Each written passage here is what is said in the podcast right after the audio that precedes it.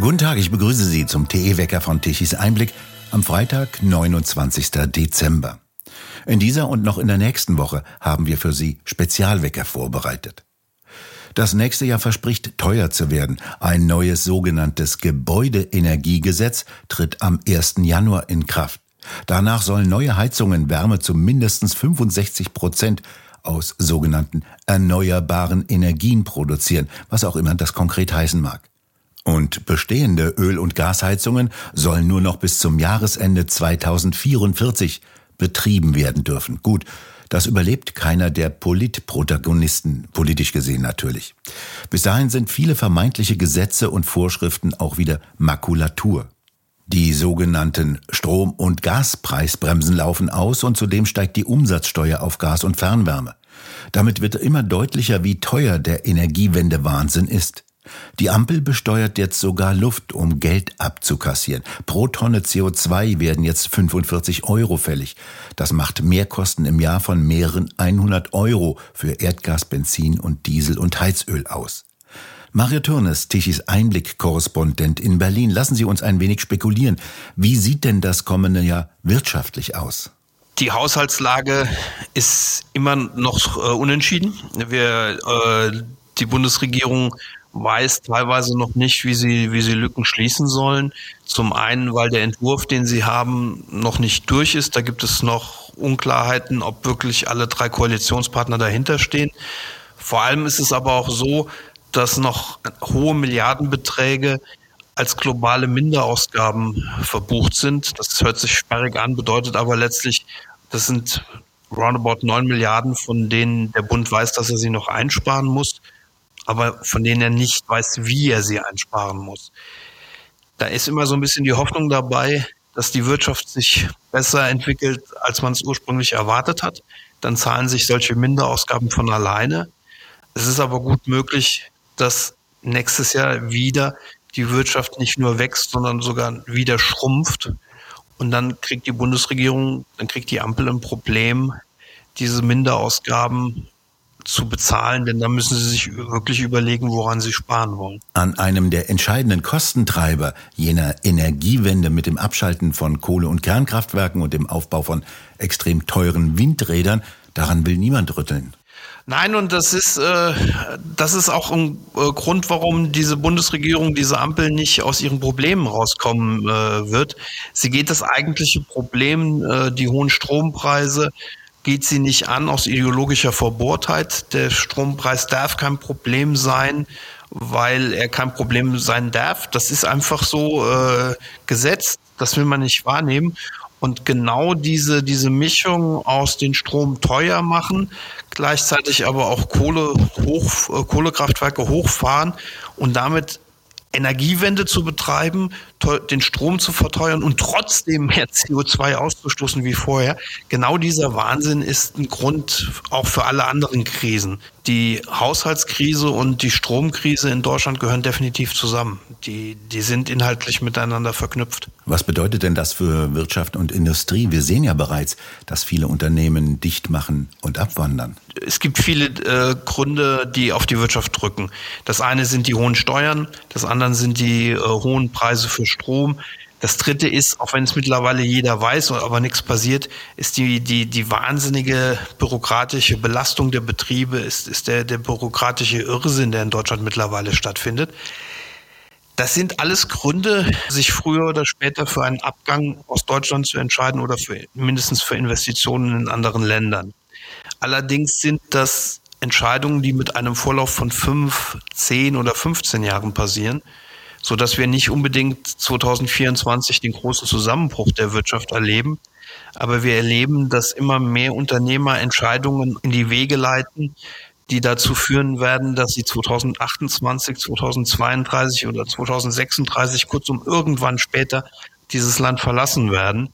Und das wird dann auch irgendwann nicht mehr umkehrbar sein. Was sagt denn der Finanzminister eigentlich dazu? Der hat ja eigentlich die Aufgabe, diesem wahnsinnigen Treiben ein Ende zu setzen, zur Not um den Preis, dass er die Koalition platzen lässt.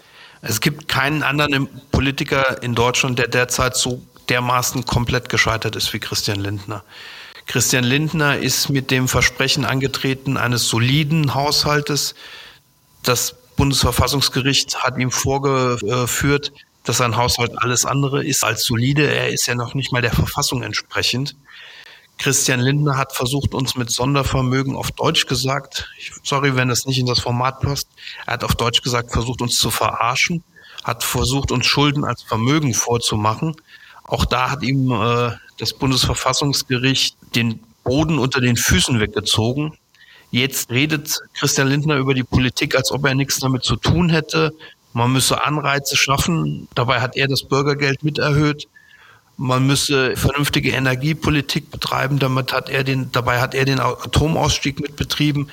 Christian Lindner redet so über Politik, als ob er mit dem Versagen, für das er steht, nichts zu tun hätte. Was sagt denn seine Partei dazu? Es gibt ja gerade eine Umfrage unter FDP-Mitgliedern. Soll die Ampelkoalition fortgesetzt werden oder nicht? Was hat denn diese Umfrage für Folgen? Gar keine. Diese, dieses Votum, wie auch immer es ausfallen wird, ist nicht bindend. Und die, die FDP wird 2024 alles machen, aber sie wird keine Neuwahlen anstreben, weil sie genau weiß, dass sie dermaßen lost ist, dass sie des, dermaßen verloren ist, dass sie bei einer Neuwahl 2024 nicht gewählt werden würde. Ich kann mir nur vorstellen, aber das ist Spekulation, ich bin in den Runden nicht drin, ich kann mir nur vorstellen, dass die FDP hofft, wir bleiben bis 2025 an der Macht. Dann haben wir die Zeit auf jeden Fall gewonnen und vielleicht passiert bis 2025 irgendein Wunder und äh, es gibt die Wende für die FDP und wir schaffen es doch nochmal in den Bundestag. Auch wenn mir momentan die Fantasie fehlt, sich vorzustellen, wie diese Wende für die FDP aussehen soll. Diese Partei hat dermaßen antiliberale Politik betrieben. Diese Partei hat dermaßen ihre Wähler vor den Kopf gestoßen, dass ich mir nicht vorstellen kann, dass nochmal fünf Prozent für einen Verbleib der FDP im Bundestag stimmen werden. Was, Herr Dürnes, erwarten Sie denn wirtschaftlich für das kommende Jahr? Wie werden sich Wirtschaft und Industrie entwickeln? Naja, wenn man, man muss da nicht in die Zukunft blicken. Es reicht, wenn man die vorhandenen Linien einfach verlängert. Die Bundesregierung ist ursprünglich von Wachstumsraten ausgegangen zwischen 0,9 und 1,6 Prozent. Mit jeder neuen Wachstumsprognose wird das zurückgefahren. Ich rechne damit, dass es bestenfalls 2024 eine Stagnation der Wirtschaft gibt was de facto bedeutet, dass der Wohlstand zurückgeht. Vielleicht geht sogar das komplette Bruttoinlandsprodukt zurück. Dazu muss man wissen, es gibt Inflation, es gibt Einwanderung. Die Einwanderung ist sogar auf Rekordniveau. Eigentlich müsste dieses Bruttoinlandsprodukt, nämlich die Summe von, von dem Geld, das in Deutschland ausgegeben wird, müsste da natürlicherweise zunehmen. Dass das zuletzt rückläufig war, zeigt, wie schlecht es um die Wirtschaft steht und wie sehr den Menschen der Wohlstand verloren geht. So viel scheint ja schon sicher zu sein. Es stehen unruhige Zeiten bevor.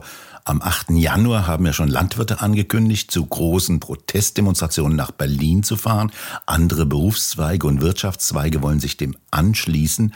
Was haben denn diese Demonstrationen und Proteste möglicherweise für Folgen? Das Wutpotenzial ist da. Ich verstehe die Landwirte. Eine Milliarde zusätzlicher Belastung für die Landwirte bedeutet einen faktischen Lohnverlust für, für die Betroffenen von 10 bis 20 Prozent. Im besten Fall. Für manche Betriebe wird es das wirtschaftliche Ausbedeuten. Dass die dann auch bei der vorhandenen bürokratischen Gängelung die Schnauze voll haben, das verstehe ich. Genauso wie die Gastronomen, bei denen die Mehrwertsteuer mehr als verdoppelt wurde, die Spediteure, bei denen die Lkw-Maut fast verdoppelt wurde. Die Lokführer sind vielleicht jetzt nicht die, die am härtesten betroffene Berufsgruppe in Deutschland, aber ich verstehe auch, dass die für höhere Löhne streiken, zumal sich die Bahnvorstände aus zweifelhaften Gründen selbst Boni gewähren.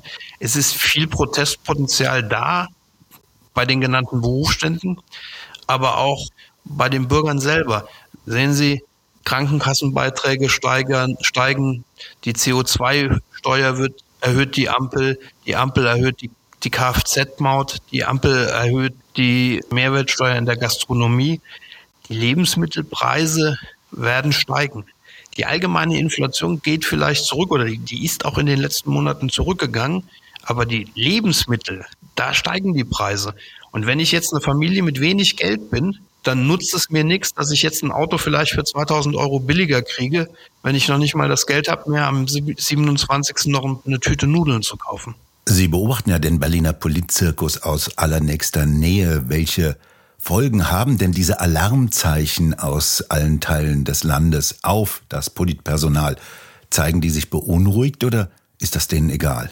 Im direkten Umgang sind es Profis, aber sie merken schon an den Schlagzeilen, dass sich ein bisschen der Wind dreht. Wenn dieser Tage der Arbeitsminister Hubertus Heil davon spricht, dass er jetzt auf einmal Empfänger vom Bürgergeld, die nicht arbeiten wollen, das Bürgergeld entziehen will, dann ist das eine 180 Grad Wende innerhalb von, von äh, wenigen Monaten. Noch vor wenigen Monaten hat die Bundesregierung, hat die Ampel das Bürgergeld eingeführt mit Worten wie Gerechtigkeit, die so, äh, sollen sozial nicht mehr diffamiert werden. Wenn ich arbeite, tue tu das nicht freiwillig da noch zu diffamieren. Das ginge nicht. Das war die Ampel vor einem Jahr.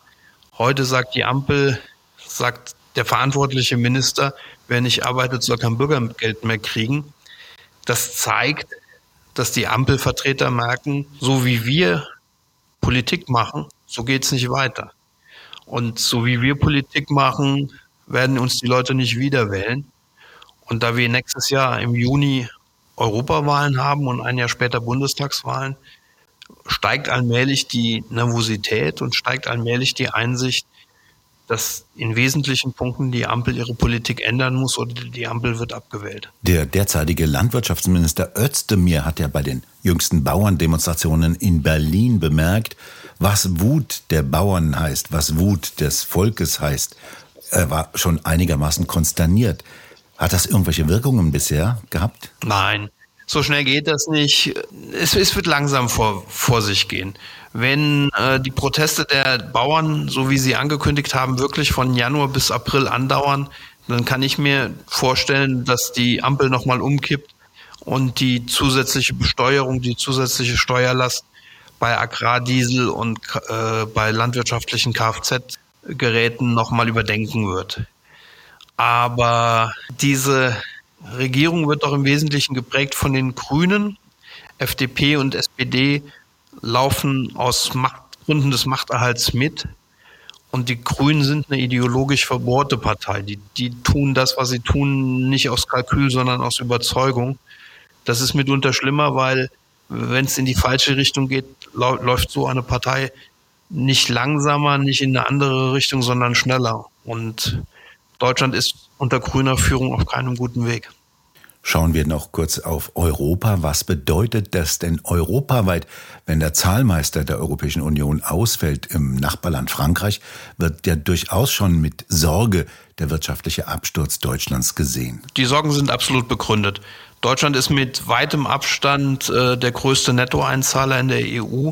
Deutschland zahlt mehr als doppelt so viel ein als die, die zweitstärkste Nation als Frankreich. Die EU hat das erkannt, sie hat darauf reagiert. Sie veröffentlicht die Zahlen des, der Nettoeinzahlung nicht mehr. Das war ihre Art, damit umzugehen.